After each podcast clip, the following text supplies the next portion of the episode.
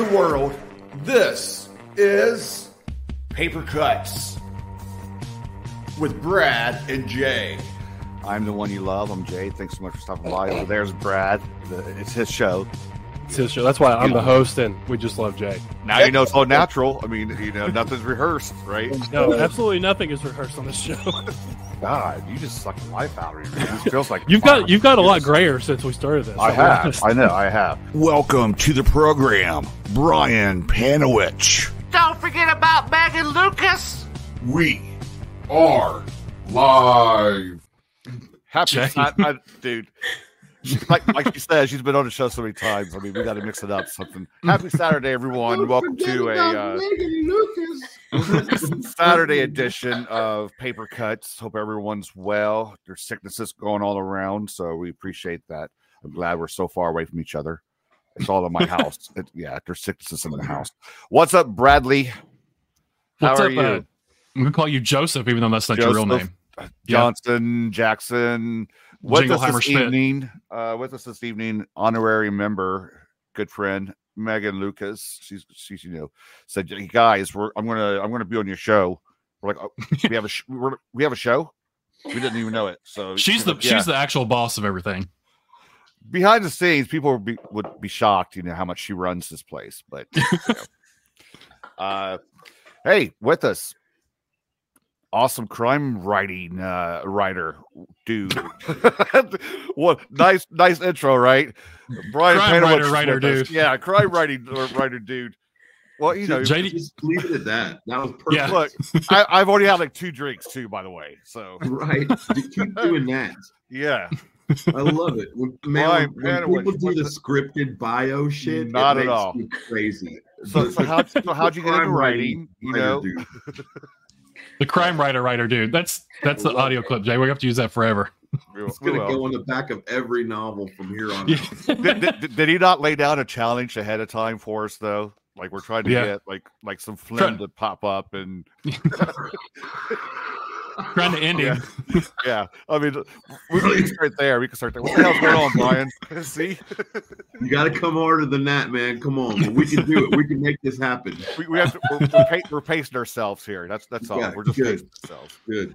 Brian Panowich is with us. Uh, he's going to talk about all of his writings and uh, his newest one, mostly about Nothing But the Bones. Yeah. Oh, look at my copy. Yeah, way to go, Megan. Way to way to you know. You guys were giving me shit behind the scenes, and now you don't even have your copy with you. It ended up going to Brad, and then Brad was supposed to get it to this you. This was supposed Megan. to be yours, yeah. yeah. Uh, it's all my it's my fault. Blaming you for everything, buddy. It's your show, like like the intro said. It's it your is. Show, so we're going to blame you for it. So, Brian, what are you normally doing on a Saturday night instead of talking to two bozos with microphones and Megan Lucas here? Um, believe it or not, I'm usually talking to two bozos at some point or another, man. I have nice. two Jack Russells who sit on the couch. It's just me and my dogs, man. I'm like the cat lady, except I'm the dog dude. So I don't go out. I don't socialize. I don't really like people much, and I'm surprised I'm doing this and talking to y'all. Hey, we're, we're surprised more. So I'm I'm incredibly uh, um um uh, uh, what what's the word? I'm uh, uh, you're the writer.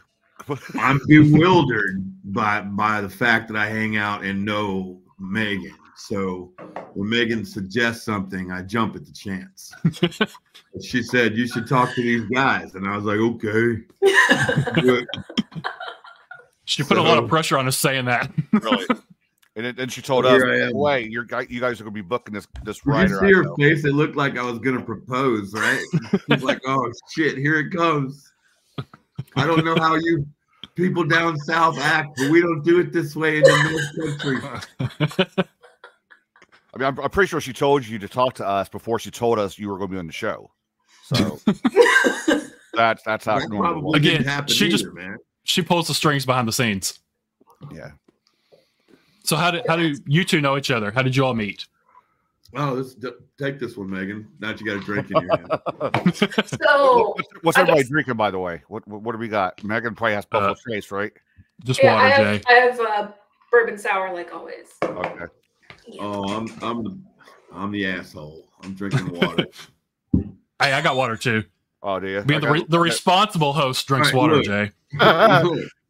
I, I, it's, I, I'm a little sick, and if I don't want to die on this podcast, which is what we talked about earlier, so yeah. that my kids make a lot of money, um, since you'd kill me live, that would be really yeah. cool. But I really don't want that. So um, yeah. we, we haven't had one of those yet, but you know, we have a few shows lined up, so we'll see what happens. I've we might actually get like a hundred views if someone dies on air. Well, look, man, guys, I, look, don't let it be me. Not tonight. Not yet. I, Jesus, I, not yet. I, when, when this, when I first got this, I sound great right now. My voice is really terrible. Like two two days ago, I was I really got it bad on Valentine's Day, and then I had to do a book club with this group of Midwestern women in somewhere that were there, and they uh, like this group of kept women who contacted my agent to do a book club. They're called the Happy Bookers, and I was super excited about it, man, because I'm like, these women are gonna pay me to be part of the Happy Bookers thing, and and they're you know, and then I and they were all so sweet, but man, a combined age of three million. I was trying my best to to to hold it together and not cough and try to get get it across, and they were so sweet and wonderful and dealt with it. And so this is actually much much better than than it was. I'm glad I'm glad that you guys are, you know, asking actual questions instead of. You probably had some uh, sexy, uh, sick voice though. They were probably just drooling over that, right? Well, I mean, what what kind of what long. kind of woman over eighty isn't going to drool over this? Man? I think they on. just drool in general, right, Jay? Listen, once their cheek is out, you know, when they take their teeth out, they that's drool how away. I prefer it. Yeah, you know, drop the dentures in the cup. Yeah, let Get that drool roll. Let it roll. Megan, you are you doing all right, Megan? Yeah, Megan, you were you were telling us how you guys met. That's uh, I, it was I wanted Megan it was a year ago. I think I do. I have all my teeth. Um, a year ago, uh, Brian and I were on a panel together at Dahlonega Lit Fest in Northern Georgia, um, and with Pete Ferris, who's awesome, and two other folks that I don't remember their names. But um, wow. we had a great time. Brian is terrific on a panel, and the three of us, I think, dominated that panel, and I don't know that anybody else was allowed to talk, but it was really good time. And then we just, I think we were just like best friends from that moment. And I passed him the arc of my collection, um, kind of like stealthily. And he, and he was there like, was nothing stealth about it. It was like, oh, here, take this book, please. Very, very subtly, she was like, would you like to have this? Bam. And then he was like, you want me to like, you know, read it or blurb it or something? And I said something along the lines of only if you like it.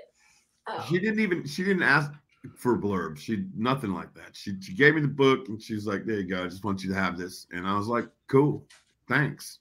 Brian, yeah, was your blurb the offered, one that said it was, I did, I never it was like a cherry bomb? Either, because I, I didn't know her. She was very funny on the panel, but I didn't, mm-hmm. I didn't know her personally. Um, I did. I wasn't familiar with anything she had ever written, um, because I'm. I guess I'm lame.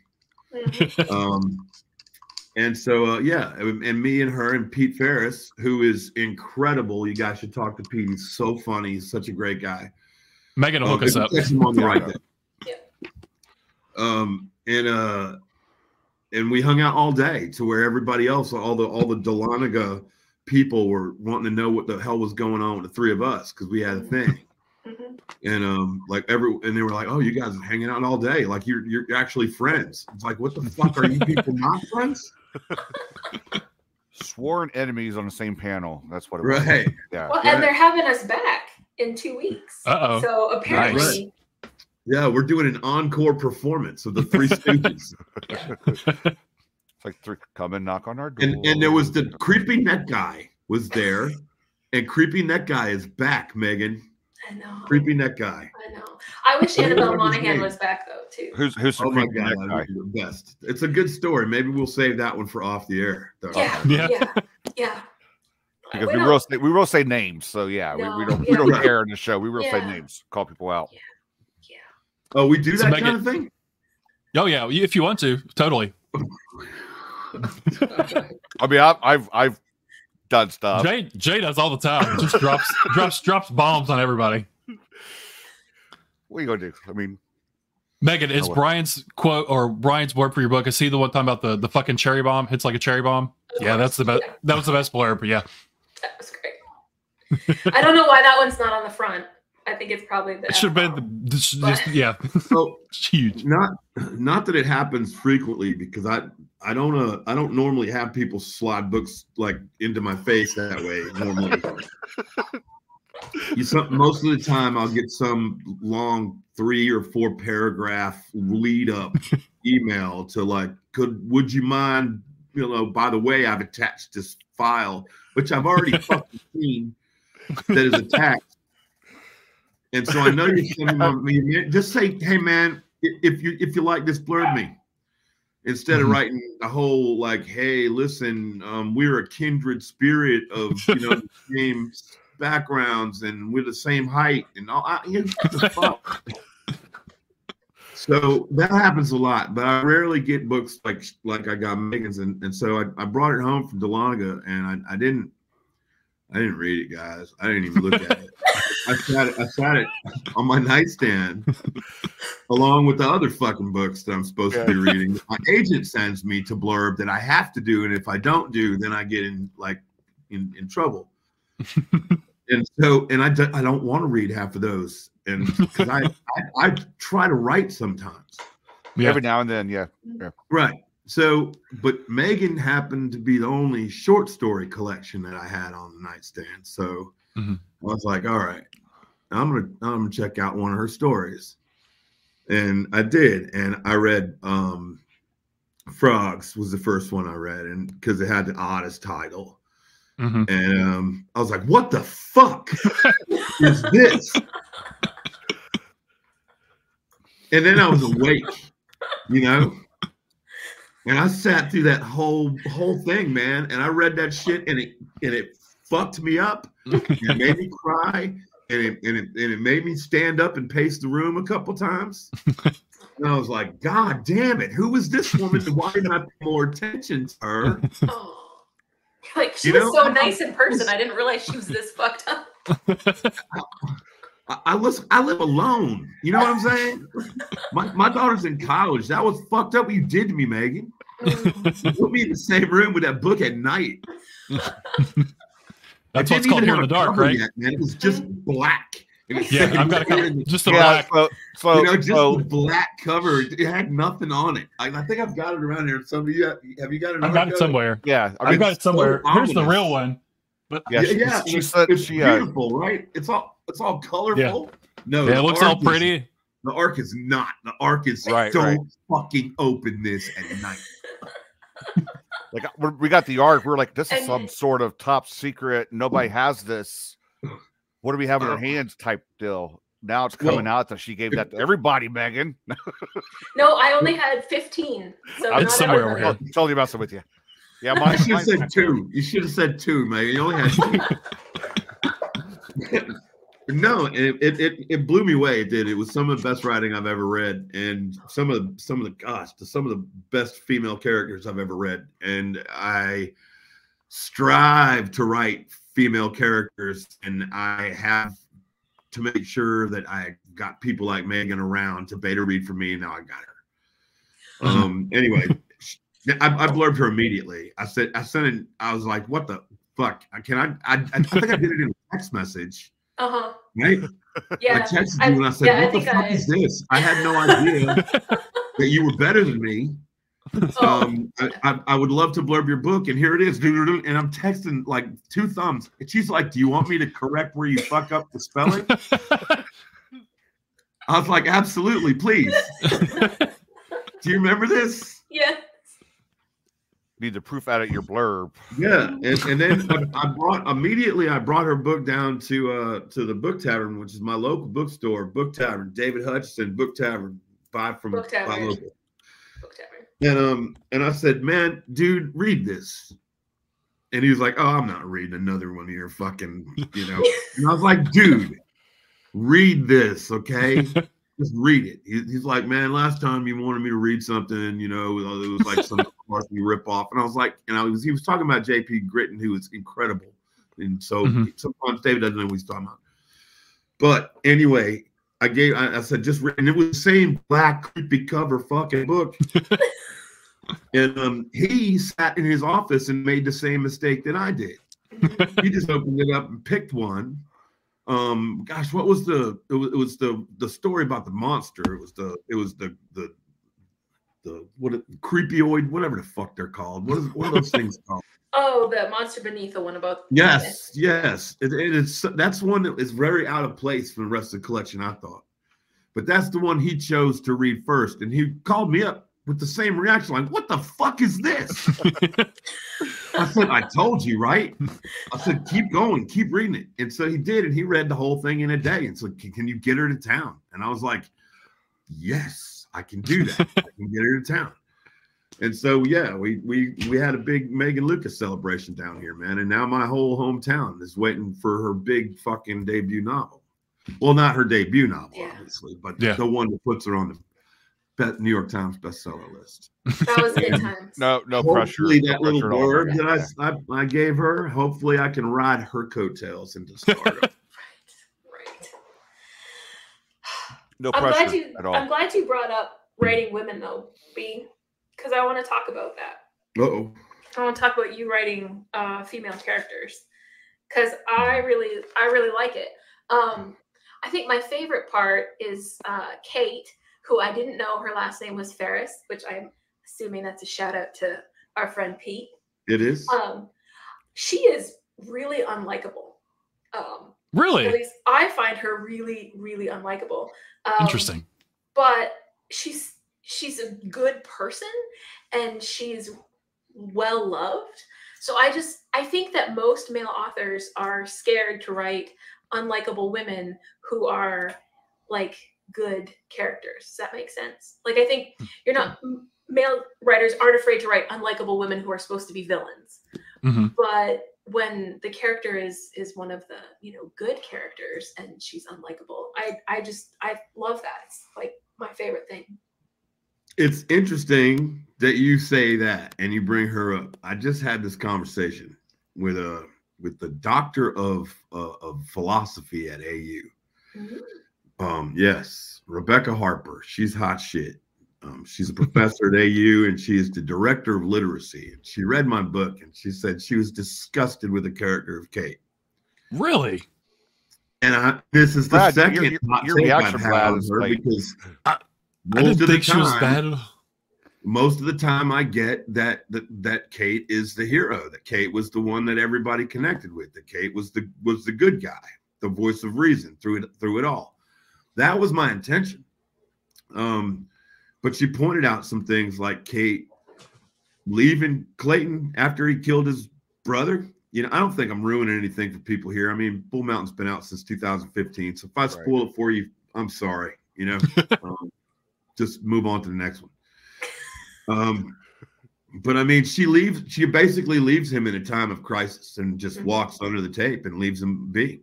You know, in my mind, I was writing it as in she couldn't keep him from his fate. She was sick of trying. She couldn't do it. But to this doctor of philosophy, um, it read like she was abandoning him in his time of crisis, his biggest time of crisis. And I had not ever seen it or, or pictured it that way. So there you have this, what I have learned since is uh, this uh, literary transaction theory, mm-hmm. where what I say or write and the way that you um, interpret is just as valid. So I, if you would have told me a couple of months ago that, you know, that Kate was very unlikable, I'd be like, why the hell is that possible?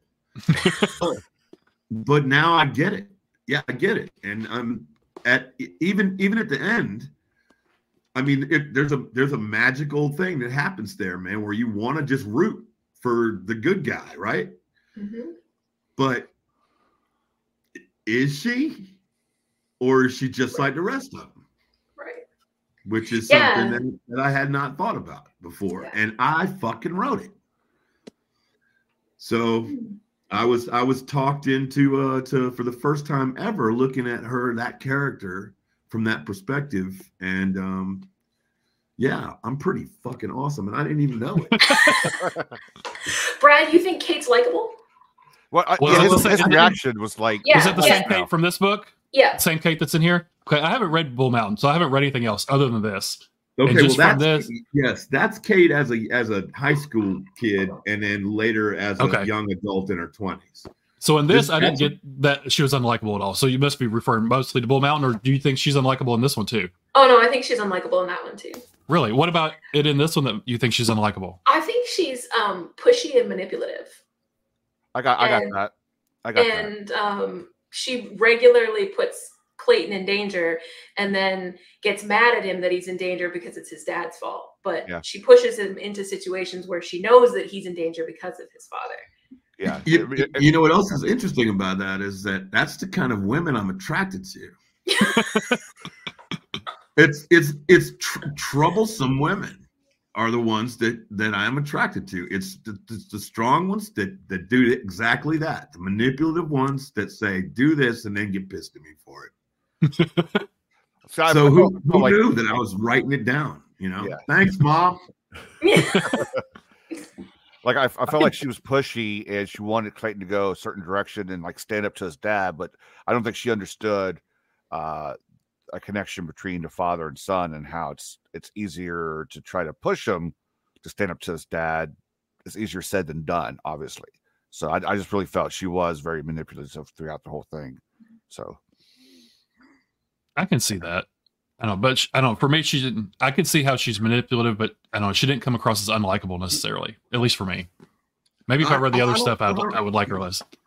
I don't. I, I didn't. I didn't set out to write an unlikable character in Kate. I set, mm-hmm. I set out to write a voice of a rational woman with Kate, mm-hmm. um, and I, I set out to write a strong woman who was who who who who wanted to be with Clayton, but didn't need to be with Clayton by no means. Mm-hmm. Um, and and that is what what I set out to do. And and I had the ending for for Bull Mountain done long before I had ever put pen to page.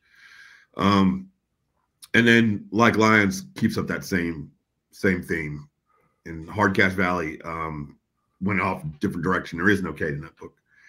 But when we come back around to, to Bones, Nothing But the Bones, which is coming out in April, which I don't even have a copy of, hey, Megan. So um, I, I, it was cool to see it because I haven't seen it in person. Yeah, I'll, I'll, I'll, I'll show you again. Yeah, I'll show you again. There you go. Rub it in. It's yeah. Pretty. Yeah. It's right. pretty. Um, yeah, that goes back to the nineties and, and mm-hmm. it reads as a standalone and it tells the story of Nails. I mean, you guys have read it. Right. Mm-hmm. Um, and and his um and the and the romance that goes on between him and this character of Dallas while they're on the run. Mm-hmm. Um, and Kate is very unlikable in that book, and I did that on purpose because I wanted to show that she was very pushy and very in charge of shit all the way back then. Mm-hmm. Yeah, and that it, it's not it wasn't nothing new to Clayton in the beginning. You know, he's been he's been in. He's been attracted to that kind of woman his whole life, too. And look at where it got him.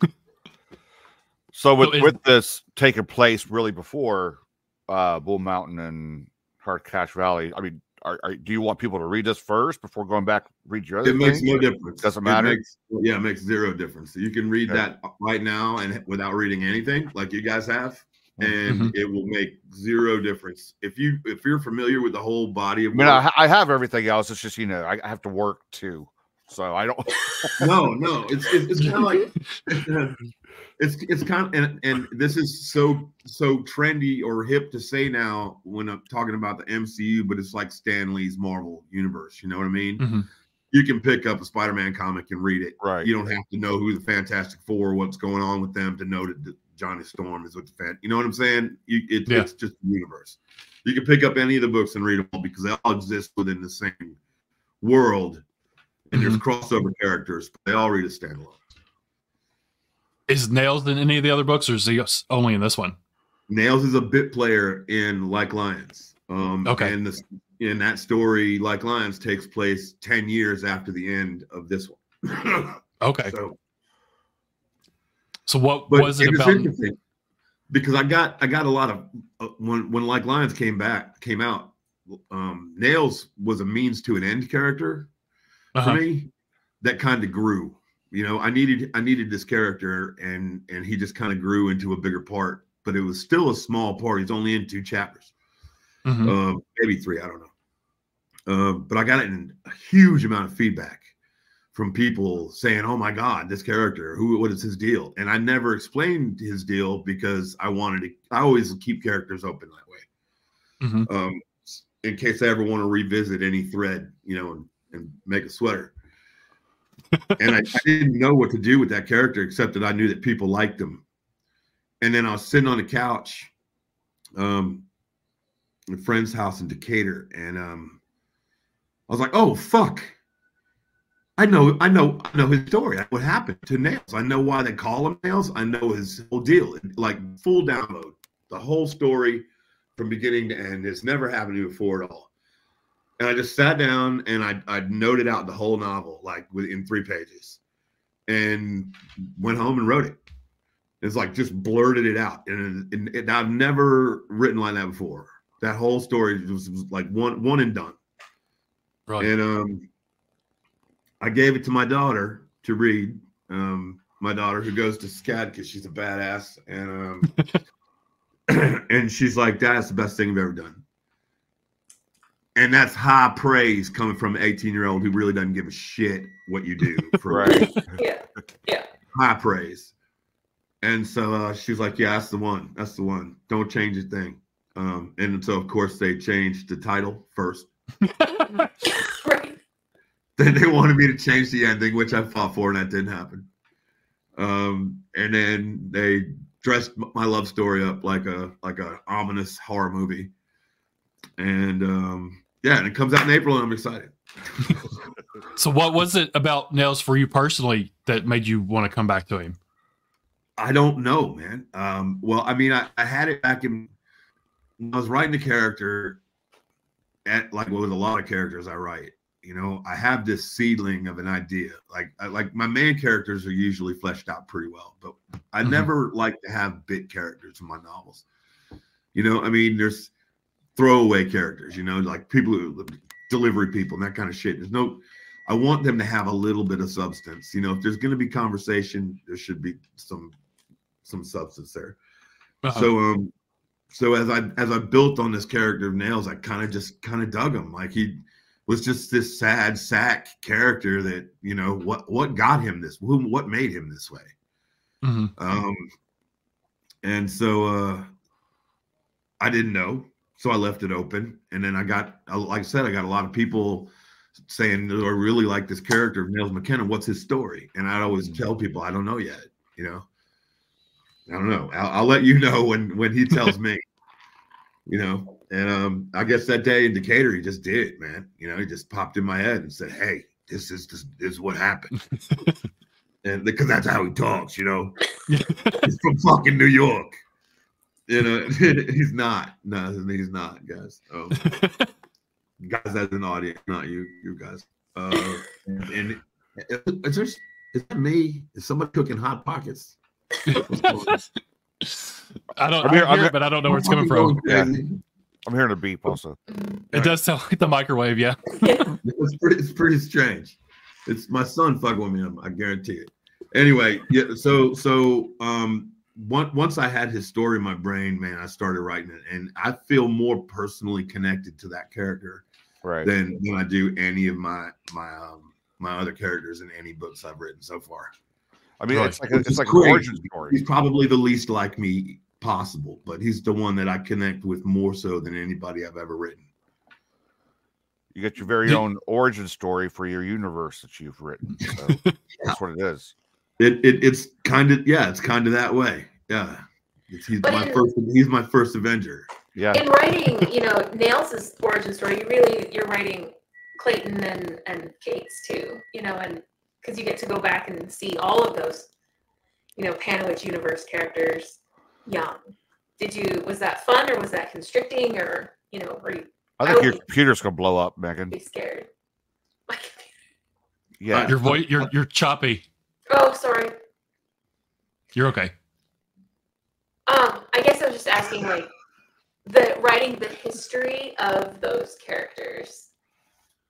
Oh, that was fun. I, I, I heard your question. You are a little choppy, but I think I got the gist of it. Um, it was cool um, to to try to to try to play to those characters and where that they were going to end up in the future without, you know, um, the one one of the one one of the characters is is Oscar Wilcombe, mm-hmm. um, who's a bastard in every way. Um, he's just an irredeemable, mean bastard, um, and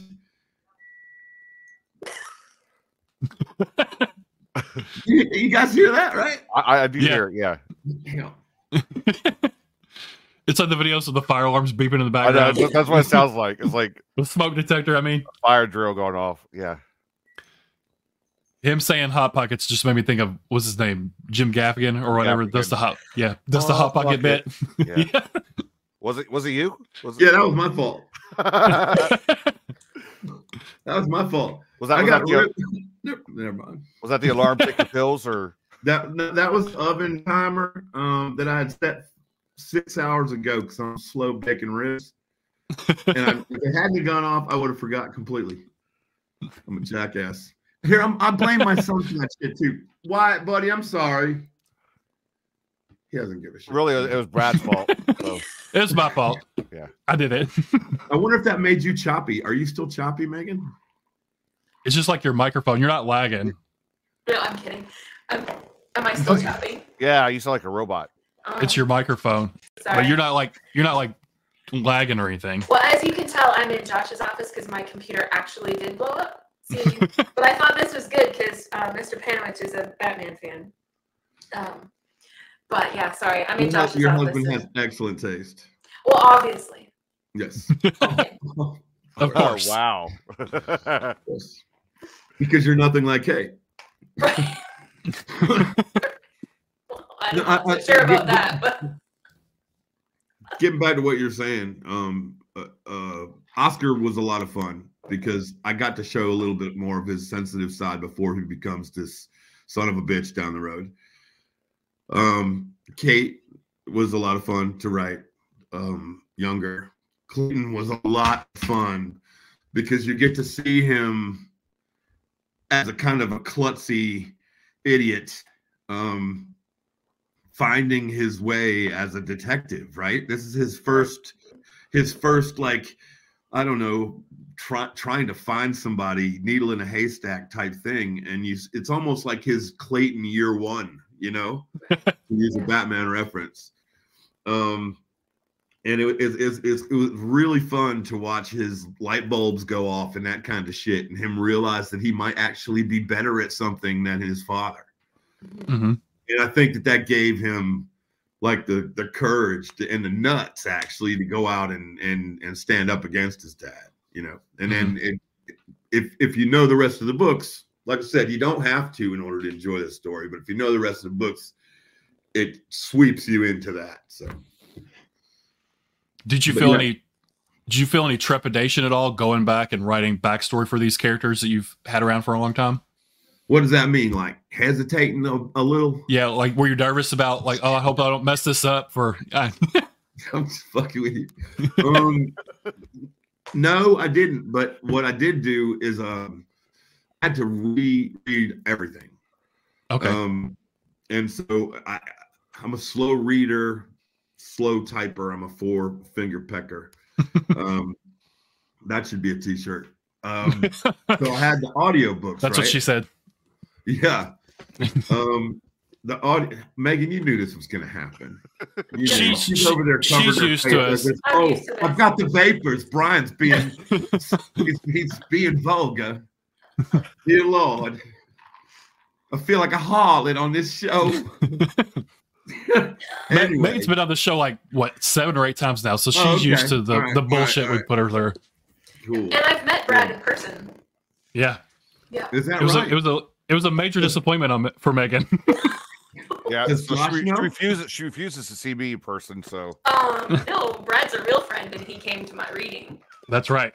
I was within an hour. I fucking of Jay's hosted house. Your reading. I know you're a friend to Jay. On the other hand, I was oh. within an hour of his house twice.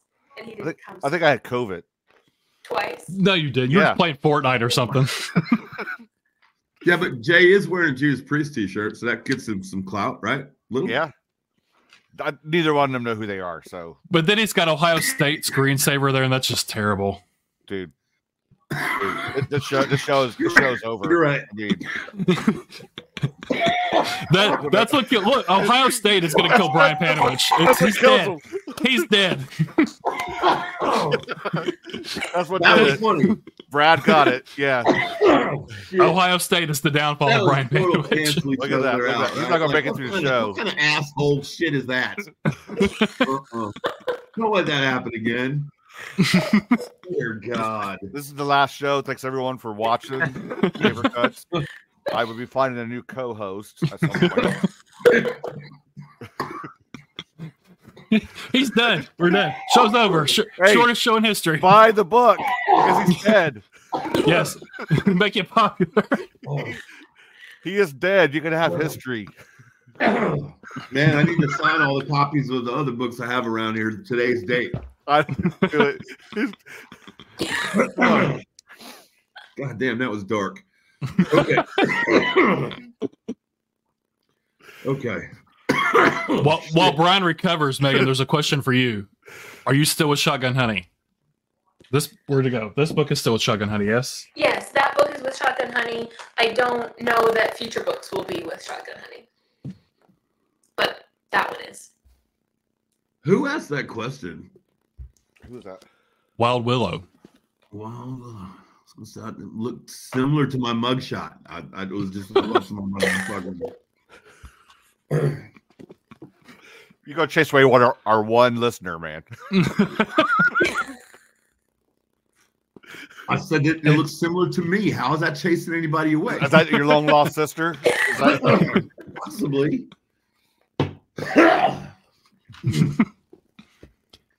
So I, I want to ask, because I'm not familiar with Nails from the other book. You, in the other book, did you mention his disabilities at all, or was it yes. just something? Okay. Yes.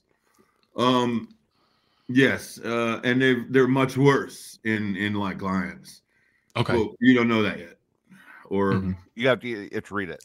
I have to read it. Well, right. Um. I I haven't written that yet. There's a ten year gap between mm-hmm. the end of Nothing But the Bones and the events that take place in Like Lions. Okay. And during that ten years is another novel. Okay. For the disabilities he has in this book, you know, he's got the like deformed hand, and he's, I don't want to say he's slow because he knows what's going on, but he kind of just like gets confused and stuff. Was that, was that challenging for you to write that character like that as being pretty much your main character in this book? Um, yes, because I didn't want to, um, I didn't want to get it, I didn't want to fuck it up. I didn't want to fake it, you know? Yeah. Um, so yeah, it, it was. And I, um, I, I, I had a lot of people read it who have, uh, worked with people with disabilities, and that teachers that, that, that work with special kids. Mm-hmm. Um, and even that word is shitty now, but I, I yeah. wanted to make sure that I used all of the same lingo and and tech uh, or, or terminology that they used in the nineties, late nineties. Mm-hmm. Um, I, I'm sure I'll get some blowback for that, um, but I don't care. But uh, but yeah, it was difficult, um, especially um, since um, his well, you, you know what? That's that's giving too much away. I can't do that. But yeah. but yeah, yeah, yeah. I was very, very careful about that. I wanted to make sure that um that, that his his spatial reasoning issues um weren't mm-hmm. uh, so clearly defined. I was working within a parameter, you know, that I had to get exactly right. So I left it kind of open, and that'll mm-hmm. all get explained in, in, in another novel. Yeah, I don't want him to come across as like a caricature or something, which I don't right. think you did at all. So I think you, I feel like that would be a hard line to toe to. Make it feel authentic, but not like, oh, you know, turn this into like a cartoon character almost in a way. Right, right.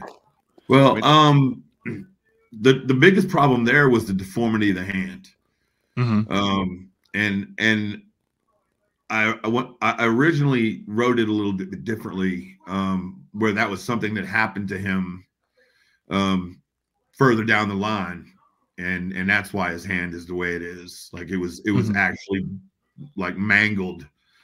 Um, but I didn't want that. I I, I stuck with my original idea, mm-hmm. and um, and I did a lot of research on on how that happens, and it does. I mean, webbed fingers and webbed toes and those kind of things, and, and fused fingers, it happens. Um, mm-hmm. And that would be something that uh that kids would just jump on. Oh yeah. Absolutely. And these yeah. mean ass kids would just yeah. harass and, and, you know, just, especially if the kid has like a little, little disability in learning, you know, or, or can't, or can't process the insult quick enough, you know? Right. And, um, seeing that kind of thing, man, just is heartbreaking. And I, I wanted you to have that right from the jump for, for, mm-hmm. for no. So uh, yeah, so I, I stuck with that. I mean, it, it was it was rough from the get go because the, the group of characters I, I like. I hated that first little part there, just reading it, remembering oh, yeah. remembering things that happened in the nineties to people, and like starting, you know, reminisce about high school days. It's like, man, like I was I was just getting furious during that time, and it's a risk to write that because you know. Somewhere there's someone that's taking notes and they just want their their blood's boiling about the whole thing and, and this day of uh you know cancel culture and stuff, looking for a reason to to uh yeah. call somebody out. So I mean, taking a risk to do that, well, it, it pays um, off because it, I think it's done correctly, showing the different time frames of of, of the way people you know treated people. So I, I think that. A lot of a lot of the reason why, like in Hard Cash Valley, I tackled autism. I had an autistic character. Mm-hmm. Um, with this, with, with Nails and with Dallas, I wanted to tackle characters that, like, I wanted to point out that I, without an agenda, because I'm a fiction writer, mm-hmm. I wanted to point out that this kind of shit has always existed. Right, right. Always. But we just didn't have the vocabulary. We didn't have the terminology. We didn't have the, the science or the patience for any of it. When I was a kid in the early in the in the, in the eighties and early nineties, if a kid had autism, he was just a spaz. You know, he was a freak. You know, that's the words they used, and that's uh, you know, I mean, that it was probably the words I used. That mm-hmm. I, because I didn't know any better, and nobody knew any better. You know, that kid's just a freak, and he'd be tossed aside, and, you know, and picked on. um, it happens all the time with gay kids. Back in the eighties and nineties, they were so scared to say who they were that, you know, they would just be pressed up. It's not like people didn't know, but they mm-hmm. would just get picked on, and and and, right. and the F word flew around like it was everybody's business. I mean, what Matt Damon. Stopped saying that word three years ago. He retired the word because he just figured it out.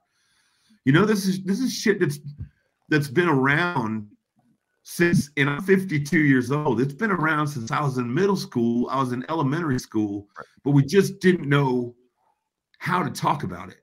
And I think mm-hmm. that we finally are in a position.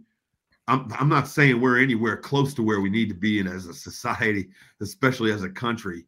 We're we're fucked up. Like all the way around, but but we're a lot further into the conversation, and and why not why not bring those characters into the normality of storytelling? You know what I mean? Like, why not bring make it make, bring the normalcy inside? Like let let's let's have characters like that. Let's let's have vividly drawn characters like that. And that's why I thought that Nails' story worked so well in the nineties, right? Mm-hmm. Because we get to see if that character. Had had been portrayed as a as a full grown man right now in this in, in the world we live in, in the society that we do live in right now, he'd have been treated completely differently. Yeah. But as a kid in the nineties, there was a pain there that you just don't get or understand. And maybe we could transfer and listen to his story then, and then look at the kid today who has the same issues and give him the same shit that those kids missed out on, and that they had the crosses they had to bear in order for the new kids to, or this group of kids, right? And the next group of kids, and my daughter's kids. You know what I'm saying? And it, every mm-hmm. and every time we get better and better at it. I don't know if that was too long-winded or what. I feel like it's also important because since he's pretty much he's a P O V character, you're also getting the inner monologue, his inner dialogue too. So it's not just what yeah. he's saying to other characters, but what he's thinking in his own head about, you know, his words getting jumbled up. And he's getting frustrated that, you know, he, he can't get the words out he wants to say and everything like that. So I think that's an extra layer to him that maybe you wouldn't have gotten from, you know, where he's just a one or two chapter character from the other book. No, you don't see that at all. No. And, that, mm-hmm. and that's the thing. In the other book, he's very, very two dimensional. And you only mm-hmm. see him as the the beast that he that he appears to be. You don't get to know him until this book, which is which is really why I was excited to write it. So, mm-hmm. Yeah, the, the many layers of nails, basically. Correct. It seems like the you, whole idea of his name is Nails instead of Hammer is what I, I love. That whole juxtaposition of that. He's not uh-huh. he's not the hammer. He's the nail, for fuck's sake. And I hope that people get that. That was the original title of the book, was Nails. Oh, yeah. And then they changed okay. it. I, I thought it was a great name, but my, my publisher did not agree. And you usually they're on the money with those kinds of things. But this time I think that Nails would have been a better title. But that was that was the whole point of calling him Nails. Mm-hmm. He's like not that. He's not a beast. He's not a hammer. Everybody wants to treat him like one. Mm-hmm. He's, a, he's a ladies' man, really. No, I mean, think about it. I mean, right? you know, with, with Dallas and, and Kate wanting to help him out, and, you know what I mean? Amy yes. wanting to help him out. Amy coming to his to his rescue. Yeah, it, it's you know, it's a ladies' man. I mean, Nelson's got it going on. D- you know, you know, you know what the secret is to Nelson's charm? Is he just doesn't.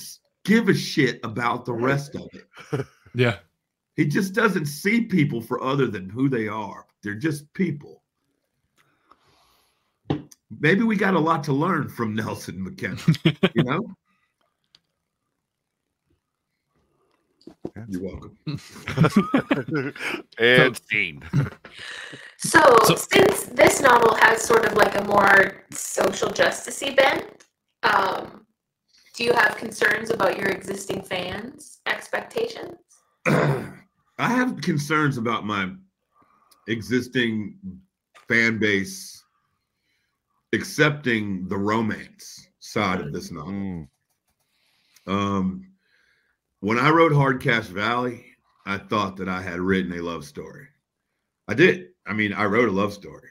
Um, but I had gotten really good at covering the the the theme with a lot of crime and dead people, um, and shit blowing up and action sequence. I mean, I I wrote I wrote this beautiful love story about a man and who has yet to give up on his dead wife, and um, my my publisher is a crime publisher, and they were like, "Whoa, you know, you you guys." My my agent in particular was like, "You got you got to kill some more guys, man." We got to kill some more people. We we got it's got to open up on a dead body. What are you doing? You can't have two people laying in a fucking field, you know, finding out that they're pregnant. You're you're writing a crime novel. Kill some guys. So I got I got so good at covering that up that the love story thing went completely like under the radar. I mean, every now and then a review would pop up and say, "Wow, there's some tender moments." So that, that oh, that's the book, you know. So I wanted to strip that away completely this time, and and maybe not give so much sugar with the medicine, you know. Mm-hmm. I wanted to write a love story. I needed to write a love story. I was at that time in my life that I fucking needed to see it. I needed to. If I had to make it up, I was going to see a love story. and um and I didn't want it to be atypical, you know. I didn't want to write a Hollywood love story. Not everybody is. I mean, people do that shit really well, but not everybody is uh, as Annabelle Monahan. You know right. what I'm saying? Yeah, yeah. Well, there, there's yeah. nobody not like that. Yeah. But I needed to write this love story, and and so that was my main concern, and it was my main concern for my agent too. He was like, "Man, I told you you did this last time. You need to kill some more guys." And I, and I said, no, I'm not doing it. And and luckily my publisher agreed with me this time. And she was like, okay, let's do this. So that's my, my main concern is. I mean, right. the social justice aspect of it. Um, if that's the takeaway, I mean, if that's if that's the takeaway, if that's what somebody takes away from reading this book, then if I lose them, I lose them. Mm-hmm. You know what I mean? Yeah. Because I mean, if that's the conversation they want to have after reading a a book that I wrote, then I, I don't, I don't necessarily think I want them to be reading me anyway. Yeah. Yeah. Absolutely. At the same time, though, I mean, you could probably bring in bring in uh, a new audience with it, going in that direction, and then let them read the other stuff and say, "Oh shit, what what are we? What did I stumble across here? Right. We have this, this this lovey, romantic, you know." Well, ending that we don't like. Get me wrong. People die in this one too. Lots of people die. No, no, no, no, no. Don't get me wrong. Lots of people die. It is a violent book. Yes, um, but then you then you get those that will, you know, maybe this is the first one that someone starts with, right? And then just, you know, I like to see the uh, the re reactions on their face if they go back and read the other the other things. So, well, I, I get I get Southern writer a lot. I get labeled rural crime writer a lot. I get mm-hmm. uh, country noir, hillbilly noir. All I, I, I, don't, I don't know where you guys live. Um, I'm in Kentucky. Kentucky. Mm-hmm. Where where you at? He's, he's got to be in Ohio if yeah. he's from Ohio. That's Ohio State. No one else likes Ohio State but Ohio. Uh, yeah, only I was, Columbus. I was, I'm hoping it's there on a bet. That's all. um. So. If if you if Kentucky, if if if you want to sit around with your friends and call yourselves hillbillies, that's on you, man. You can do that, you know. Don't fucking come to my house and do it, you know. Don't call me a hillbilly. Don't come in here and call my girls hillbillies. That's that's not how it works. So mm-hmm. to label something hillbilly noir to me is insulting. It's demeaning. Um, I take Southern writer even with a with a with a grain of sand because. I mean, yeah, I live in the South, uh-huh. but I, I'm not from Georgia. I wasn't born here. I was born in Fort Dix, Fort Dix, New Jersey. My dad was military, man. I'm, I'm, I spent most of my, my childhood overseas, you know. I lived in Germany and, and, and places like that. So, I mean, I don't consider myself a Southern writer. Megan and I have had this conversation at length. She's from Canada. She writes some of the best Appalachian fiction you're ever going to fucking read in your life, period. There's there is are, are not many people better than her. Singleton maybe, Singleton maybe, but but you're in different veins, so it doesn't you know it doesn't matter. Um, my point is is is that I, I have a I have a problem with all that shit, and I would rather just be a writer. Right. It doesn't have to write crime. It doesn't have yeah. to write Southern. That doesn't have to write. Uh, I don't have to kill a bunch of guys, and if I want to write a love story, I can. And I'm hoping that with this book, um, people will see that there's more to it than just um, a Southern Godfather opera, you know? Uh-huh. And it'll allow me to do some other things and to be more Brian the writer as opposed to Brian the Southern crime hillbilly fiction writer. So, mm. What was it that originally drew you to start writing the crime and set it in the South?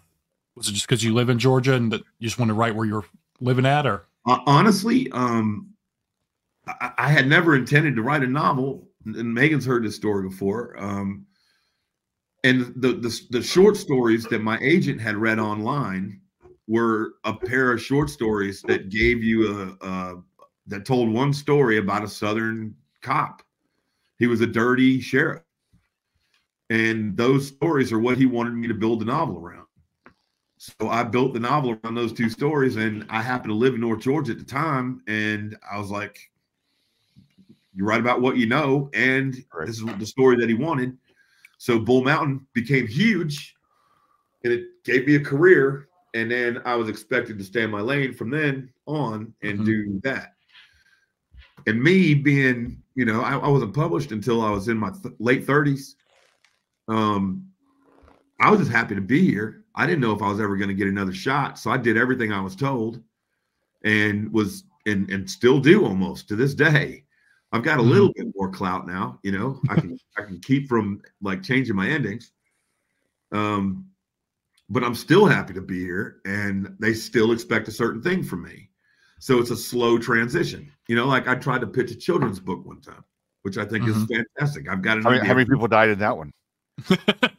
Everybody. Everybody's dead. None. Okay. Nobody dies. Very fantastical children's picture book. Um, but my agent told me very bluntly, nobody wants to buy a children's book, the guy who wrote Bull Mountain. Mm-hmm. You've got to transcend that. You've got to become Brian the writer instead of the Bull Mountain guy. And so it's taken me a decade to do that. And I think that I'm finally getting to the point where I can do that. Do you think this new one's going to help push you to that level that you want to be at as far as I transcending just the Southern writer? Definitely a step forward mm-hmm. into that direction. Yeah. Yeah. But I mean, as long as I'm with Minotaur, which I hope to be for a long time, I still have to write crime fiction because that's what their imprint is. I mean, Kelly yeah. Ragland's one of the best editors in the world, and I don't ever want to lose her. So I'll be writing this kind of material for a long time. Mm-hmm. But in order to branch out of that, I've got to show that I've got the chops to be able to do other kinds of things. Mm-hmm. And outside of Bull Mountain, every book I've ever written is a love story. I've just been too good at covering it up. this, this one I wanted to scrape it back a little bit and make the love story stand out front. So really you're Brian the, the romance writer. I've said on several occasions that I'm a romance writer and everybody thinks I'm joking. Hey, there's always uh, room for like space erotica. So. Jay, you said that while he's drinking, you got choking to death, Jackie. Wow, that's for busting on his t-shirt and his screensaver, man. He was. He, you waited till he took a drink, didn't you, Jay? I did. I saw, yes, I, did. I saw my opportunity. Buy the book oh, because once again he's dead. So go ahead and buy the book. It's worth something. That doesn't count though, man. It was to make me laugh, not laugh and choke. Oh, fuck. Oh. I'm really sorry for the sick. I'm sorry for the sick for real. No, you don't have to pop. We just are glad you're sticking it out and actually being on the show with us. Yeah, yeah. We won't. We won't keep you too much longer. But like, so what? What? What do you have? What are you working on now? Is there another origin story you're working on with this universe you have, or, or are you just going to go to a whole different direction, or what else? No, I'm a. Um, there's a whole brand new cast of characters. I've never done an ensemble before. Mm-hmm. So I'm currently finishing up that. Okay. Um, what I what I mean by ensemble, I hope you guys are, are down with. There's no main character. There's a group of main characters. Right, there's right. six of them. Um, and I'm revisiting Dan Kirby uh, from Hard Cash Valley. He's one of the characters in the of the six. So it's more like a Tarantino movie. Um. Okay. You know what I mean? There's a whole bunch of dialogue and there's a whole bunch of characters. And I've, ne- I've never done anything like that before. So I'm I'm excited about it. And it's funny. So and I've never done anything like that before either. So I'm so it's a very dark comedic ensemble piece that does tie into the rest of the books because of the region. Right. Mm-hmm. But um all new characters outside of Dane. And it's gonna be fucking awesome.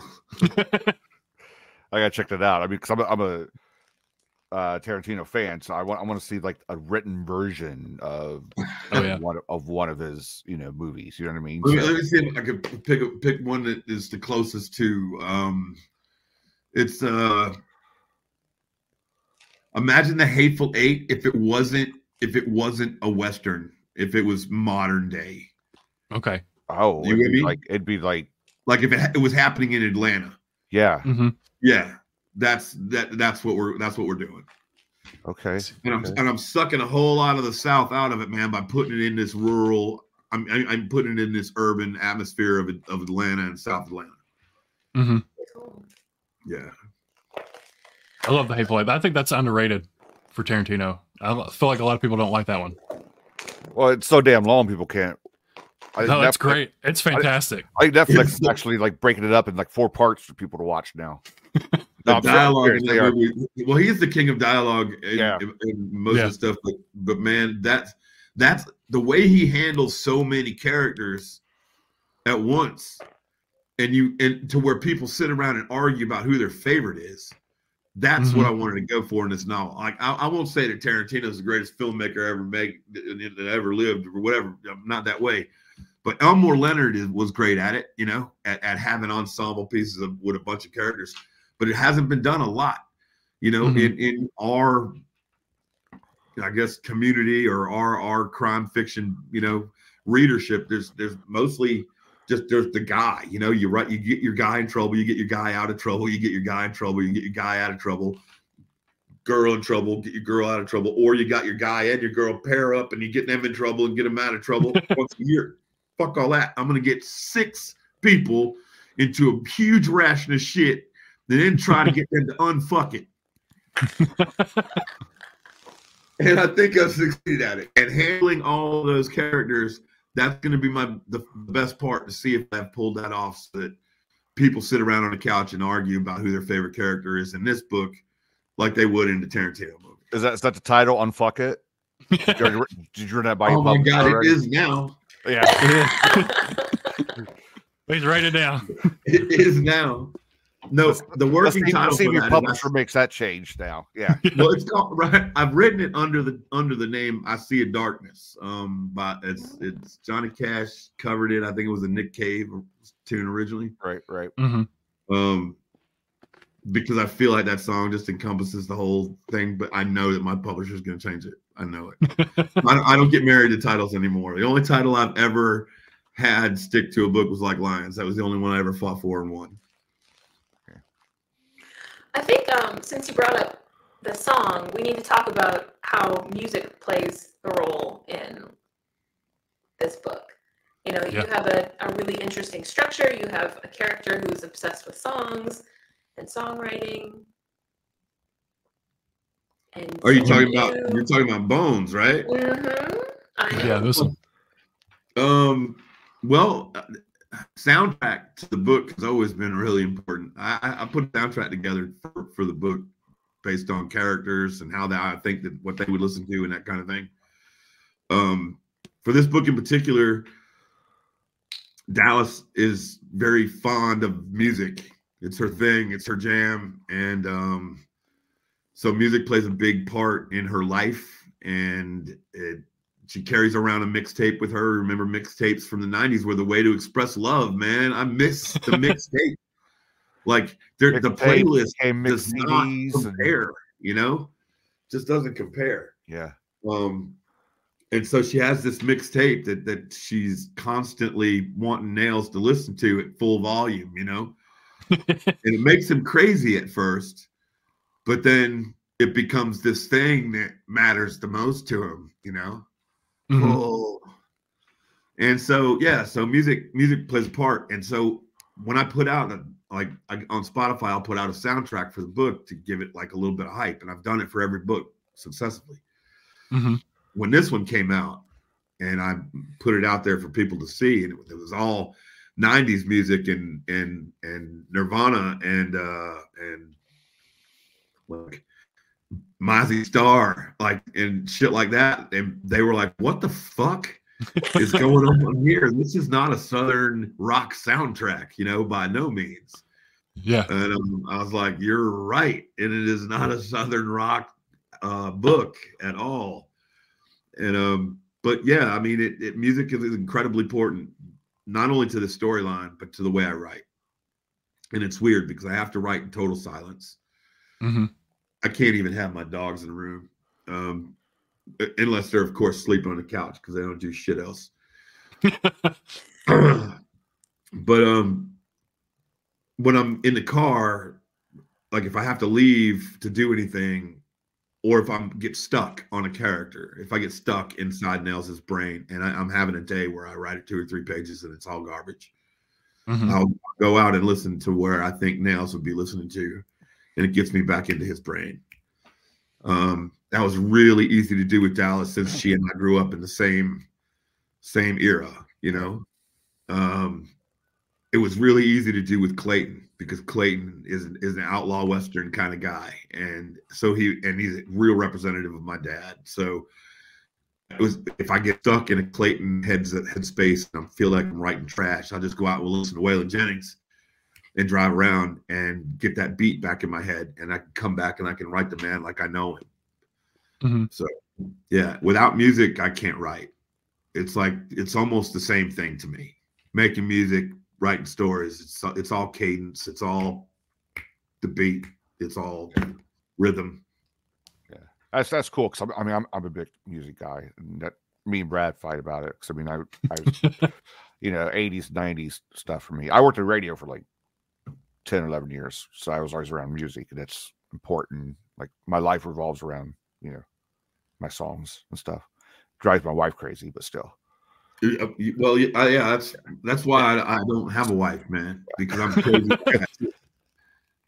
But I get it. I get it. I mean, you know, there's that classic uh, question, um, hypothetical question is like, would you rather be deaf or blind? It's mm-hmm. like, take take my eyes in a hot second. Like, yeah. I've seen enough.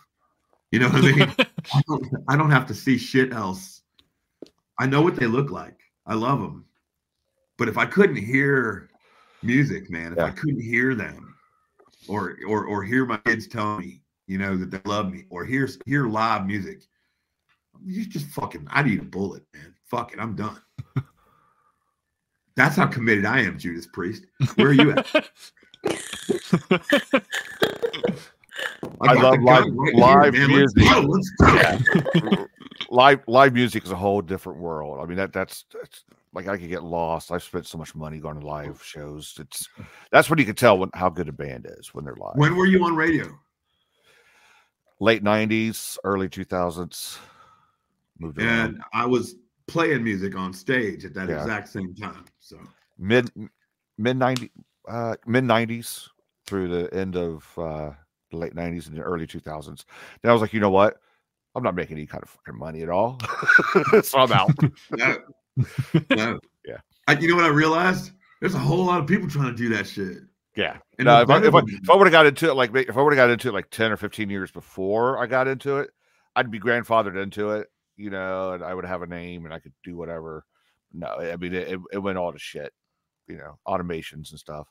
I yeah. did see a lot of me. I met a lot of uh, bands and saw a lot of uh, you know, saw a lot of bands and met a lot of people. So man. You don't you don't strike me as an asshole D J, because I met a whole lot of those. I like, hey, hey, hey, I'm getting yeah, morning, you know? it, yeah. In, in the Here's beginning, I, I was yeah. that beat, you know, yeah. In the beginning, I was, and then I went into management of it, and I was like, still not making any kind of money out of it, so screw it. So, yeah. So, how's podcasting working out for you? It's fantastic. We're making bang. Yeah, I'm still looking for a new co-host. Just the, the the pennies just roll in. I hear you. I do want to ask about um, Nails and Dallas's relationship, because it kind of starts out as almost a damsel in distress, and then they kind of they're kind of like two planets rotating around each other. Like he makes him uncomfortable sometimes, and he makes her kind of mad, and they just kind of fight, but they keep coming back to each other. So, can you speak on what their relationship? How it kind of evolves without giving anything away, and sort of what it means to you as you're writing it? Oh, this is going to be tricky. Um, yeah, can't give anything away. We can't give that away. Right, right, right. Um, he, uh, in the beginning of the book, he's he he is goes through a traumatizing situation um, involving mm-hmm. his friend Amy, um, and that situation. Uh, um.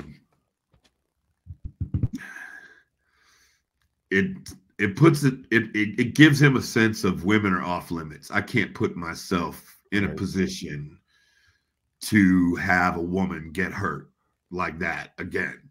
Um, mm-hmm. You know, it it it it it gives him that, and so he's he's raised under that, and he knows that women are not going to be a part of his life. He knows he's scary. He knows he's a, he, or at least he thinks outwardly that he's a monster. He repels women. So he has no skill set at all as far as what a guy would call game, you know, mm-hmm. nothing.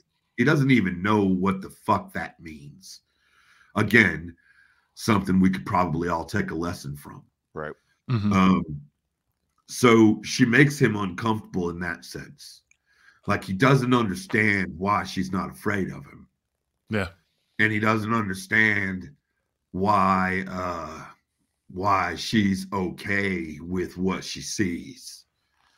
Um, but and at the same time, she's blonde like his friend Amy and reminds him of her.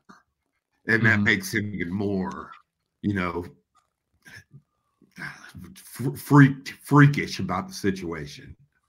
He has no ability to, to connect. And when he, when he, the only thing he knows how to navigate is anger. You notice if he gets mad, he can speak correctly and his words aren't gummed up and he comes directly at you and he says exactly what he means. But gosh, if he feels any kind of affection, just mm-hmm. fucking, he, his brain goes haywire. And so this girl has this effect on him. And he does not want A, for him to cause her any pain, or B, for her to have him gummed up to not be able to think straight. Doesn't like to be out of control of his own senses, his own head. Mm-hmm. Um, I can't really speak on Dallas because we don't want to know what her intentions are. And we kind of don't, you know, like she, she's kind of shady. You know, like, mm-hmm. well, how, there's some things, there's some questions you're asking yourself in the beginning of this book. You know, why is she doing this? He is kind of the way he is. She has to know that. Why she got her, it looks like she's got her sights on him for a reason. Right. Mm-hmm.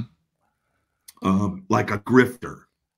And so I wanted to kind of put that out there to where that was that possibility, you know, and, and as the two of them realized that one is not the other, and the other is not what the other one thought. They they uh-huh. start to realize that they're just misfits. And they finally have connected mm-hmm. on a way that most misfits do, you know? Like, hey, there's a lot of us out here. We just need to gravitate toward each other. And she's quicker to realize that than he is. Mm-hmm. And... yeah, I'll, I'll stop there, I think. Yeah, stop. That's good. Yeah. The that other was you deeper to what you thought it was going to go, Brad. No, there was there was a scene. I don't I won't say what happened, but at a gas station where someone does something that was like, oh, I wasn't expecting that character to do that at all. I think you probably know what I'm talking about. Yeah, like oh, no, it's not us not really knowing that character was like I was. That just came out of the blue for me. You know, what about you two, Megan and Jay? Did you all expect that to happen at the gas station? I didn't ex- not expect it to happen, so I, I don't think it blindsided me. Yeah, I, I think she is so um, wily and mm-hmm. smart um, that I, I wasn't surprised that that she took control of that situation. Right. Mm-hmm. Um, That's what you are talking about, right? Yeah. I mean... Brad, because she, yeah. I love how she even at the end of that, after I wrote that scene, um, a couple of days later, I looked back at it and I was like, oh my God, I straight up stole that. I stole that. And then I had, so I made her tip her hat to, uh, to, to Thelma and Louise. Oh yeah. And if you read it, it's in there, man. And, um, so, so she, she makes a rep because she loves pop culture and she's into the nineties pop culture. And that's mm-hmm. where she got the idea to do it. And that's where it came from. So, I hope, gosh, I hope I didn't spoil anything for anybody. But, but yeah. I don't think you did. No, I don't think so. She thinks she's doing, like, yeah. She. Let me ask you, Megan, did you was she likable? Yes. Oh, very. I mean, she regularly makes the worst possible decision. But yes. It's so, like, good-hearted. It's so out of a place of, um, you know, a, a desire for connection, um, or to make Nails feel comfortable, or to try to make them safe. Like, all of her motivations are good, I find, um, even mm-hmm. though she's almost always making the wrong decision. Well, okay, saying that, Brian, would you mind if Megan did the Dallas origin story? I, Megan could, could write anything of mine, or, or she could saying, jump I mean, on anything and write it. Absolutely. I mean, that I, I, I, I would be honored to see that as as a as a Megan story. Like, oh my God, are you kidding me? I would I would be honored and thrilled. Did I just like anyway? I, I just booked you for the next year, Megan. I'm sorry, I I, I, I got you work. Yeah, thanks. thanks Jay. You said she makes the worst decisions. When she did that, I was like, why are you doing that? Like, you know why you all are, are headed to Jacksonville, so that cannot be a good thing that you did. I was like, why did you do that? So I think that's why it caught me off guard. Like, even even Nails is like, you just screwed us. Why did yeah. you do that? And, and she cost him something that he loved very dearly. And so, yeah. see, but I mean, she yeah. just thought she was bailing him out, you know? Yeah. And and and I think that Megan nailed it earlier. We were talking on via text when I was like, do I, can I do this shit today on a Mac? I don't know. Um, and she was asked, she asked, I asked her about the book, and I, I said something about, you know, did how did how did you feel about Dallas? And um, she was like, yeah, she makes all the wrong decisions. And I was like, right, because as she said, as Megan said, what nineteen-year-old kid doesn't fuck up all the yeah. time, you know? And and and it's not just her. I mean, it's her and Nails and mm-hmm. all of the kids that were at the creek that day. I mean, we all, as children, as kids growing up and figuring shit out, we all fuck up. And mm-hmm. we, a lot of us become product of that fuck up. And sometimes it it destroys us, and sometimes we learn from it. Mm-hmm. Yeah, I, I didn't. I didn't look at the gas station situation like as a big fuck up, like it was. Later on, she did something bigger. I don't want to give anything away, but the meeting that Nels was. Oh yeah, and and and and then she appeared. Yeah, at, yeah. That to me, that was a much bigger. Oh yeah, that was her like, showing her ass. Yeah, that was like. Yeah. That was like, you just you just got this dude killed, you know, thinking that's what was, right. What was but, happening. But in her mind, it was making sure that she was showing her ass to yeah. make sure that he knew what was important. Right. Like mm-hmm. you better make you know make make sure he puts her first. Yeah. Again, what nineteen-year-old kid isn't gonna you know be be prom queenie about shit? You know. Right. Yeah.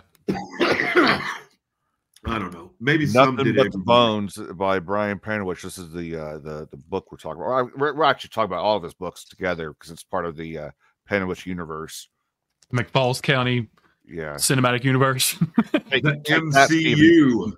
Yeah. You, you should have copyrighted that and sued just the shit out of Marvel. Oh shit! Imagine the money, guys. Imagine the money. Yeah, I mean, they would have bought the copyright from you. That would have been nice. Oh yeah. Yeah. Have you written a road? This this is kind of a, like a road trippy novel. Have you read one like this before, or is this more more no. unique than anything? Uh-huh. This is uh this is relatively new. Mm-hmm. Um, it, it was, and that's that's how it's being described as a road novel. So yeah, but it's We're a really successful about. road novel because we have talked about uh, my first novel, my first shitty novel, is a road trip novel, and every single scene takes place in the car. So I love. How yours doesn't. You know, you, you got to keep trading out cars. So. Right. Well, and, and, you know, there's cool places to stay that, like, I would have never imagined that before. And the Panaverse. You know. The Panaverse. Like, ab- abandoned, you know, newly built houses or, or whatever, and hotels and all sorts of, like, great places that make sense for a road trip but aren't in a car. Which... What, do you, what are you referring to as your first shitty novel? Oh, you haven't read it. It's... Okay. Yeah, she, she won't let nobody have it. Okay. No, no, it's truly shitty. Yeah. Okay. Well, hey, I want to give a give a quick shout to the guy who just said Panaverse just then. Yeah. Yeah. Yeah, that's Brian, Brian Troxell. Yeah. That is the voice of all of my characters on the audiobooks right there. Oh, that's cool. Right. Okay. That is the that is the man who put a voice to every character. He is a one man full cast. He's incredible. That's awesome. If there is a way to experience my books, unless you just have to smell paper, the best way to do it is to listen to Brian read it. When, whenever one of my books come out, I, I go and listen to it. I go and listen and drive and listen to it. And he he makes me feel like I didn't even write it, like I'm watching a movie. Nice. Do you have? Do you ever have any say in like, oh, I want this character to sound gruff and gritty or anything like that, or do you just let him do Most his thing? Definitely, yes, yes. Yeah. Have, have we got time for this story? Because this is a fucking great story. We have words for it. This yeah. is a good story. All right, so um, I was one of my favorite books on the planet is "Give Us a Kiss" by Daniel Woodrow. If you haven't read it, I highly recommend it. It's fantastic. and um, oh, I'm gonna embarrass you, Brian. No, I'm kidding. I'm kidding. Um, so I was listening. I was, I, I've read the book several, several times, and I go back to it sometimes, you know, whatever. Before I, I, I wrote Bull Mountain, um, I, I, I, I never tried audiobooks before. And I got a subscription to Audible, and um, I got a couple of credits, and I got a couple of books. Of course, I get my favorite books. Mm-hmm. Give Us a Kiss. The guy who did Give Us a Kiss was so fucking good. I was like, who is this guy, man? He's awesome. He did, he just nailed this book. He made it new for me again. And his name was Brian Troxell. I said, if I, if I ever write a book, I'm going to get that guy to do it. And so, uh, so I wrote a book and I sold it to a big ass publisher. And then Recorded Books bought the rights to do the audiobook. And I was like, cool. So I called my, my editor and I was like, do I have uh, any say so about who does it? And they were like, uh, no, you don't. Cool. I was coming. Cool. So I was like, well, I, I didn't really like that answer much. So I called I called the executives over there at Recorded Books. And I was like, hey, um, you guys just bought the rights to do, do my book. It's Bull Mountain. And, and I wrote it. And I was wondering if I – you know, have any say so about who who could who, who gets to read it. No, you don't. Fuck. All right. Well, let's call somebody else. So I called somebody else that Recorded Books, and um, I got somebody else on the phone, and I was like, "Hey, look, I'm serious. I'm not get, trying to get my cousin or my my buddy Joe to do it. I'm I'm talking about an actual professional narrator that I that I like." Uh-huh. They were like, okay, who is it? I'm like, his name is Brian Troxell, and he's done all of Daniel Woodrell's books. And they were like, yes, we know who da who Brian Troxell is, but but we, we don't use him because he's not part of our stable of recording artists. Uh-huh. Well, what the fuck does that mean? He's not part of the – he can be if you let him do this book. Yeah. That was dumb. And I was like, well, what's the main – what is – well, he's not in New York. And we usually use the, the you know, the voice actors that we have here that can work out of the studio here in New York. Mm-hmm. So then they fucked up. I said, well, if that's the problem, just tell me where the cat lives, and I'll fly his ass to New York on my dime, and we'll get it done. And they're like, we, we think he lives in Atlanta. Are you fucking kidding me? The guy lives two hours away from me? You're fucking kidding me.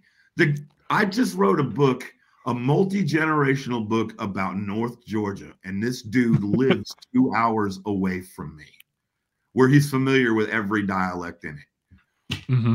So then I reached out to him directly, and I stalked his ass. Two-man campaign.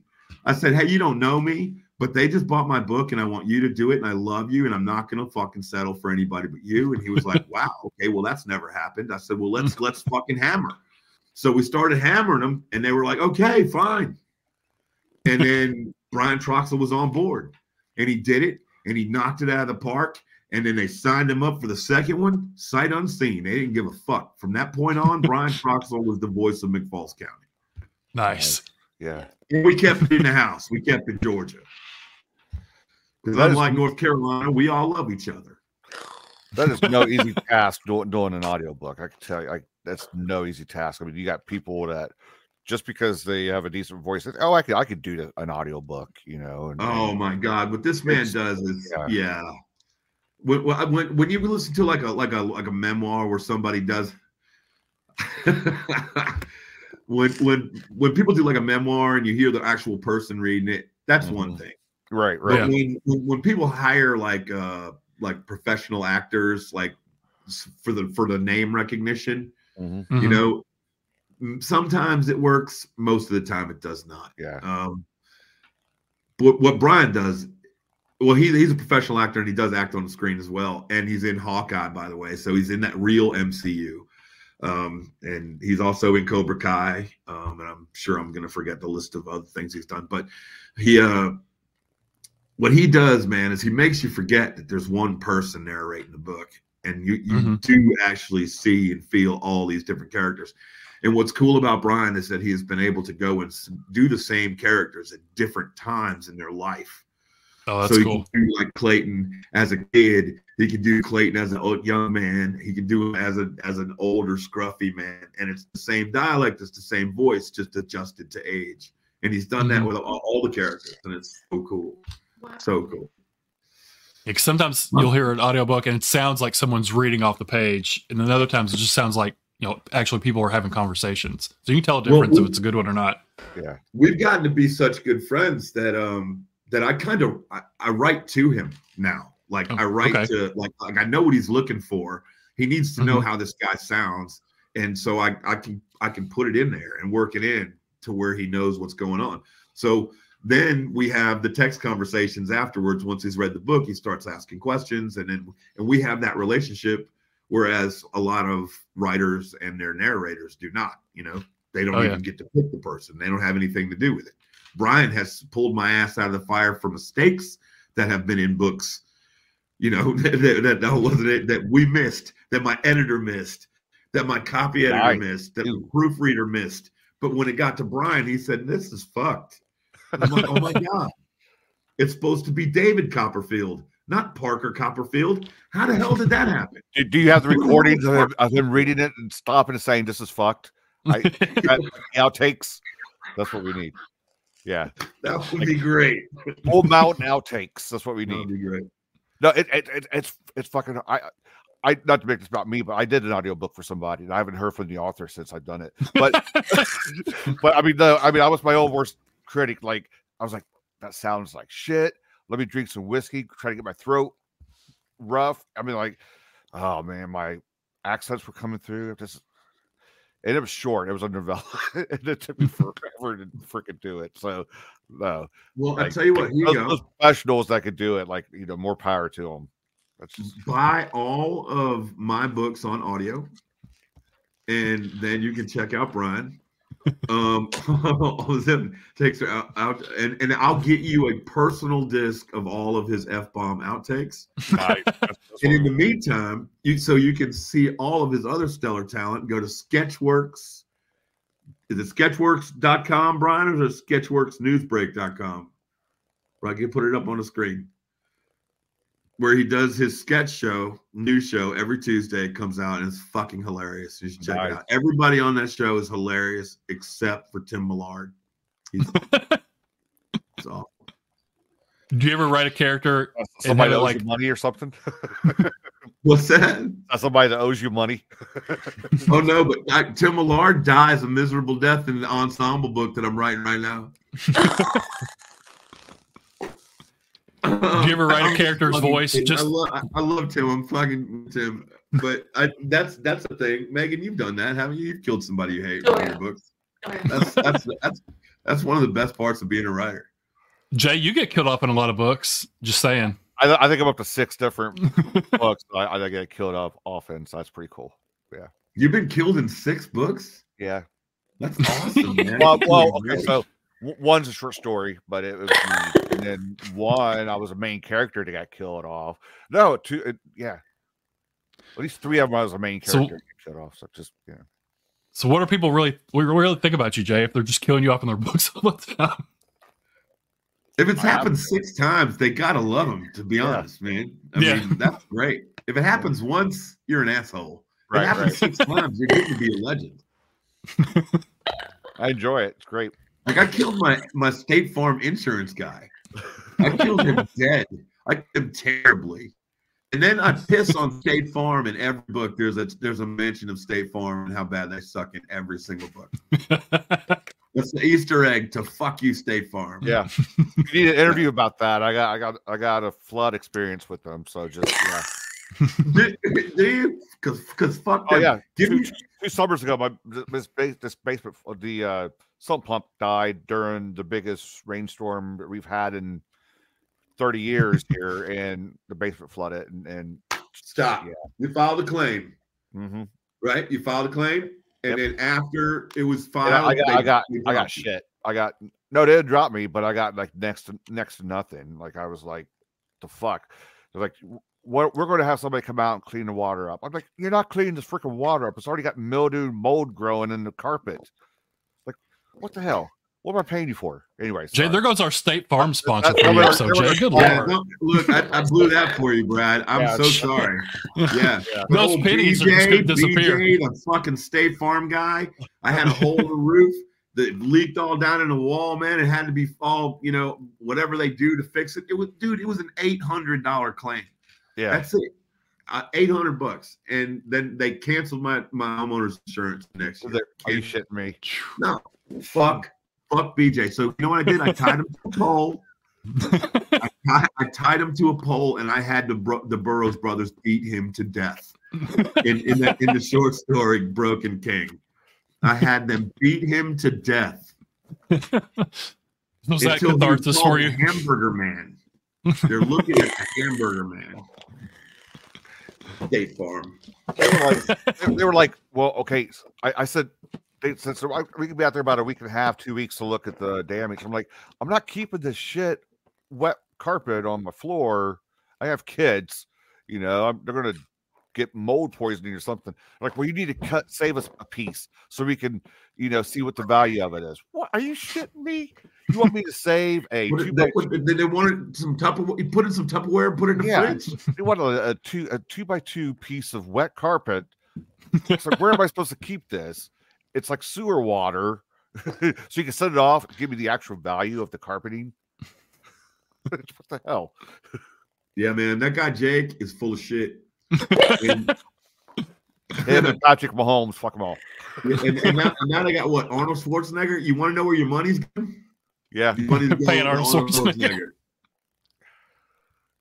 Schwarzenegger. Oh, hey, Megan. How you doing? I, sorry. She's like never again. She's like never again. that that wraps up our uh, insurance homeowner insurance uh, segment of, of, of the that was the paid copy, right? Was yeah. That the paid copy? Yeah, yeah, yeah. Brian, we want to thank you so much for agreeing to hang out with you know us. He'll never be back either. I don't know if you would have came if it wasn't for Megan. So uh, you know, thanks Megan for pulling your strings and getting this to happen. Uh, for those tuning in, Nothing But the Bones. What's the dates? Uh, April sixteenth. April sixteenth.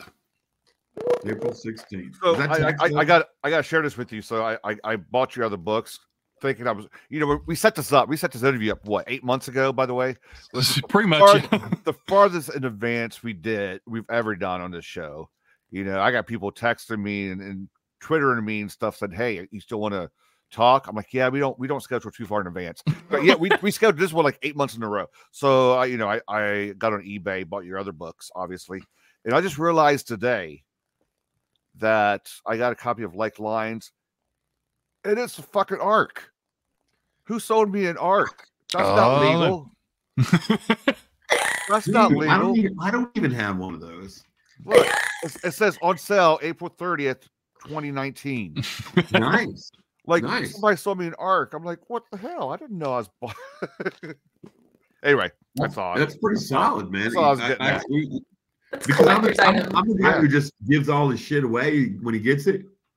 I never have never learned that lesson to hold on to your books because then you'll need them to go and sell in Birmingham when you go to Birmingham for free. Yeah. And you need to but, make that. You, have, you have to. You have to collect your own Alabama and Birmingham sales yeah. tax. Wow. What the fuck? No. Yeah. Megan, do you have anything Megan. left in your robot in your robot voice before we get out of here? No. You, you're gonna you're gonna go you're gonna go back and listen to this, Megan. Like, man. Oh my God, why did they let me? Right. Well, books. And and listen, I'll send you a hardcover copy of Like Lions if you'd rather have that. I I, I I I that's totally fine. I'll read this, but I was like, I just noticed it because I know you're not really supposed to be selling arcs. I'm like, I didn't even notice it when it came in. I got it from eBay, so. It says right on it, not for pre-sale. That means yeah, immediately yeah. that people want to sell it because it means right. they'll get more money for it. Yeah. I mean, mm-hmm. no, no offense, but I think I paid four bucks for it. Just no offense taken. Look, I give, I which give them away. None of that. Yeah, which you see none of that. So sorry. But yeah, Brian, thanks so much. We appreciate you stopping by, talking about your new book, and uh, I'll be happy every, to come back anytime, man. Pick it up, this and the other ones, and and and hop into the Panaverse. So, are we yeah, gonna Panaverse? Are, are we hashtagging that? Yeah, you gotta are, you gotta coin that. Are we hashtagging yes. that on on X? No, I, I don't do that. I don't do that. hop on Instagram? Do we do the Instagrams? Do we do? Uh... I do Instagram. I'll do okay. Instagram. I, I can't okay. do that. It's fucking Twitter. I'm never gonna call it X. That's the first time I called it X. X. What the fuck? Yeah. What the fuck? And and it, and it's a cesspool. And I won't. I won't. I won't partake, man. I just won't yeah. do it. It's because State Farm's on there, so Brian's not having it. There you have it. They don't want a war with me. Hashtag fuck State Farm. State Farm does not fucking want a war with me. They don't. And now that I got you, man, we will march into battle. We will die on this hill. Yeah. Well, I, I, the phone's ringing. It's probably them dropping me right now. Oh, fuck. You still got him. Oh, shit. Like, I you, realized, you know I, your I, car I was covered. Yeah. Yeah, you're you're you're done. Jake's gonna be calling you in a little while. He's gonna him have and Patty, time. him and Patty Mahomes will be on the phone with Patty you. Patty Mahomes. Well, listen, thanks for having me, guys. It was fun. It was it was a lot of fun. Megan said it was gonna be fun, and it was. And I actually feel a lot better, man. I'm not all, all right, good. Yeah. So. I'm glad you didn't die during the episode as well. I've never had anybody tell me that after podcasts. That, that, yeah, that, that's the tagline. Where we post this, the tagline is "Glad you didn't die." With that, with that everyone yep. in the chat, thanks so much for hanging out. Everyone who watches this later, make sure you comment, spread it around. Thanks so much. Pick up Brian's books and uh, and chat about them. Until then, of course, pick up, pick Megan's, up, pick up Megan's books too and chat about those. Yeah.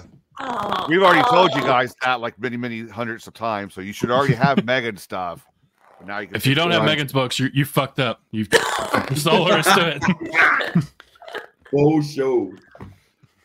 Uh, Pete got the Sean one on the cover though. That's some bullshit. Pete got it. Yeah.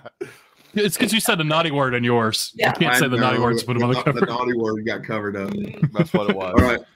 Thanks, so everyone. What do I do? Do I just leave studio? Yeah, well, I'll end it for you. Yeah. Jay, thanks. Appreciate See you guys. It. Love you, Jay. I know you do. I know.